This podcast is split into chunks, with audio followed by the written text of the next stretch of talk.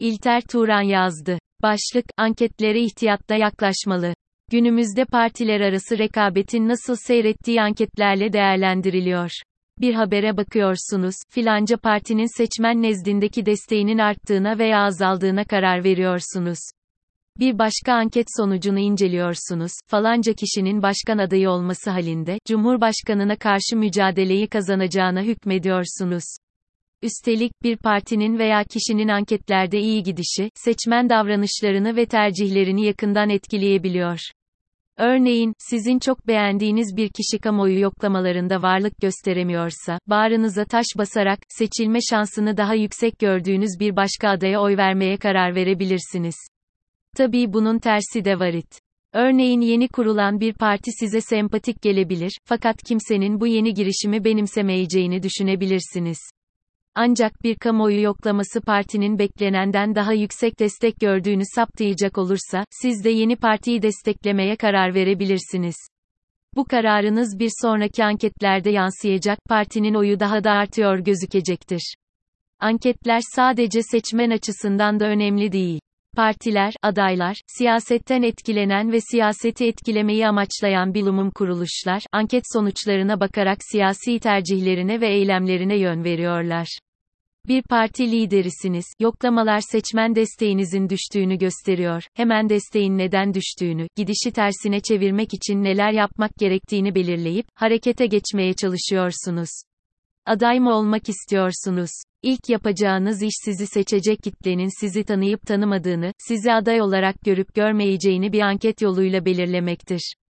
Böyle bir çaba sonunda aday olmaktan vazgeçen insanlarla ben tanıştım, siz de tanışmış olabilirsiniz. Eminim, devletle iş gören şirketler anket sonuçlarını yakından izleyip, ona göre pozisyon alıyorlardır. Görüyorsunuz, anketler gerek bilgi edinmek gerek siyasetle ilgili kararlar vermek açısından önem taşıyor. Böyle olunca da anket sonuçlarından etkilenen herkes sonuçların kendileri açısından olumlu değerlendirilmesini istiyor.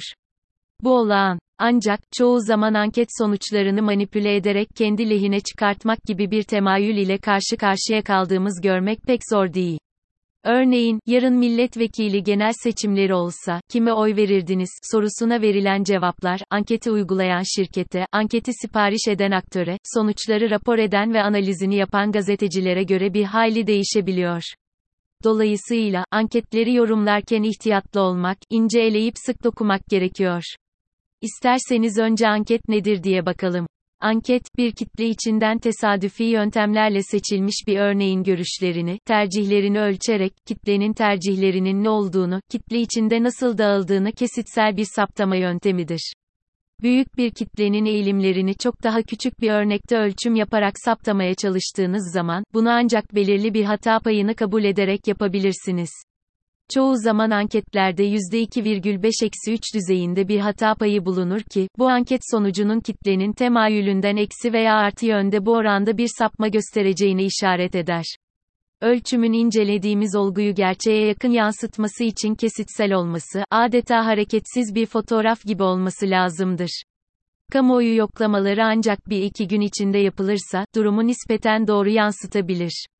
Siyasi tercihler günlük gelişmelerden etkilendiği için, uzun süren araştırmalar ölçmekten aciz kaldıkları dinamik bir durumla karşı karşıya kalmış olurlar ve yanlış sonuçlar verirler.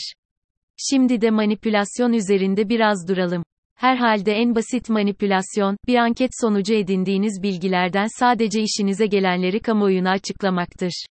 Hatta, bazen tamamen uydurma olan bilgilerin bile sanki anket sonuçlarıymış gibi kamuoyuna aktarıldığı ileri sürülüyor. Daha yaygın uygulama anketlerin tarafgirane yapılması, böylece sonuçların önceden belirlenmeye çalışılmasıdır. Size kendi yaşadığım bir tecrübeyi aktarayım. Oturduğum mahalledeki tek yeşil alan, varlıklı bir kişinin belediyeye park yapılması şartına bağlı olarak verdiği araziydi. Gel zaman, git zaman, kültürel çevrelerle de yakın ilişkileri olan bir işletmeci, parkta bir tiyatro ve de kendisinin işleteceği bir sosyal tesis kurulması için başvurmuş reddedilince ısrar etmiş. O dönemin belediye başkanı da olmaz ama halk çok isterse düşünürüz deyip herhalde başından sağmak istemiş. Nokta. Müteşebbis kişi hemen bir kamuoyu şirketi tutarak görevi vermiş. Halk tiyatro ve sosyal tesis istiyor diyeceksiniz. Bir hafta sonu, kapımız çalındı, bir anketör, yanında da projenin maketini taşıyan bir görevli. Parkta tiyatro ve sosyal tesis kurulmasını destekleyip desteklemediğimi soruyor. Benden, hayır, cevabını alınca, teşekkür edip gideceklerine ama nasıl olur, bakın ne kadar güzel olacak, filan gibi sözler sarf ettiler. Siz benim görüşümü merak etmiyorsunuz, nasıl düşünmem gerektiğini bana öğretmeye çalışıyorsunuz, diyerek kendilerini kovdum. Sonradan öğrendim, halkın %97'si tiyatro ve sosyal tesisi destekliyormuş. Neyse ki, parka dokunulmadı. Size tarafgirliğin nasıl yapıldığına ilişkin basit bir örnek verdim. Genellikle manipülasyonlar daha sofistike yöntemlerle yapılır. Mesela, soru öyle bir şekilde ifadelendirilir ki, cevap peşinen sizin tercihinize dönük biçimde yönlendirilmiş olur.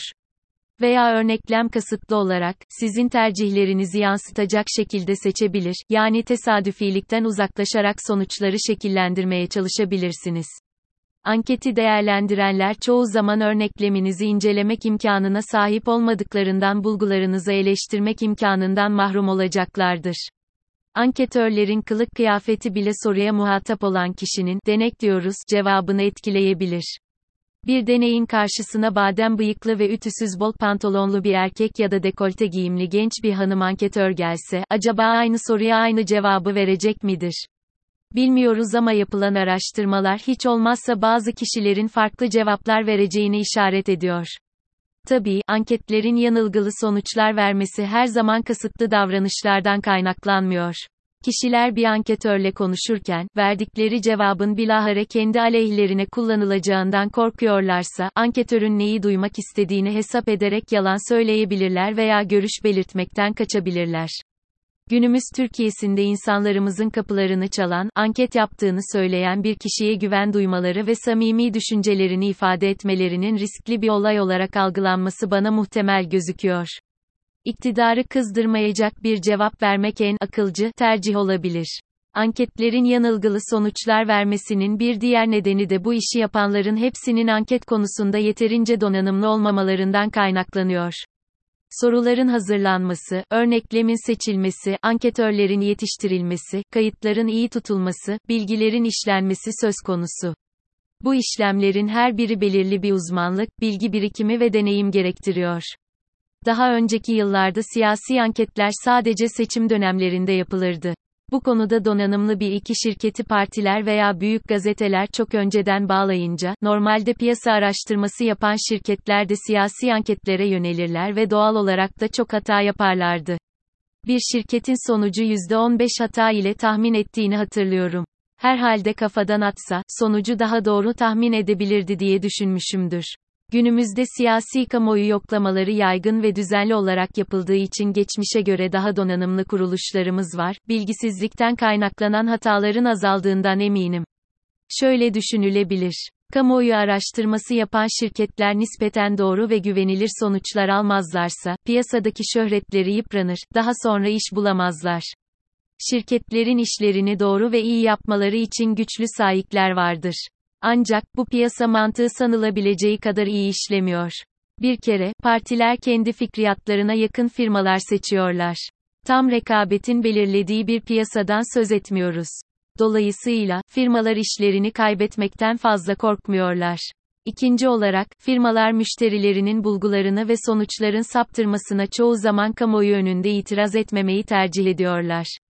Ücretlerini almakla tatmin oluyorlar. Üçüncü olarak, bazı siyasi partilerin kendilerini memnun etmeyen sonuçlar karşısında araştırmacı kuruluşları eleştirdikleri, dolayısıyla bazı kuruluşların da manipülasyonla, müşteriyi, memnun etmeye çalıştıkları da ileri sürülüyor.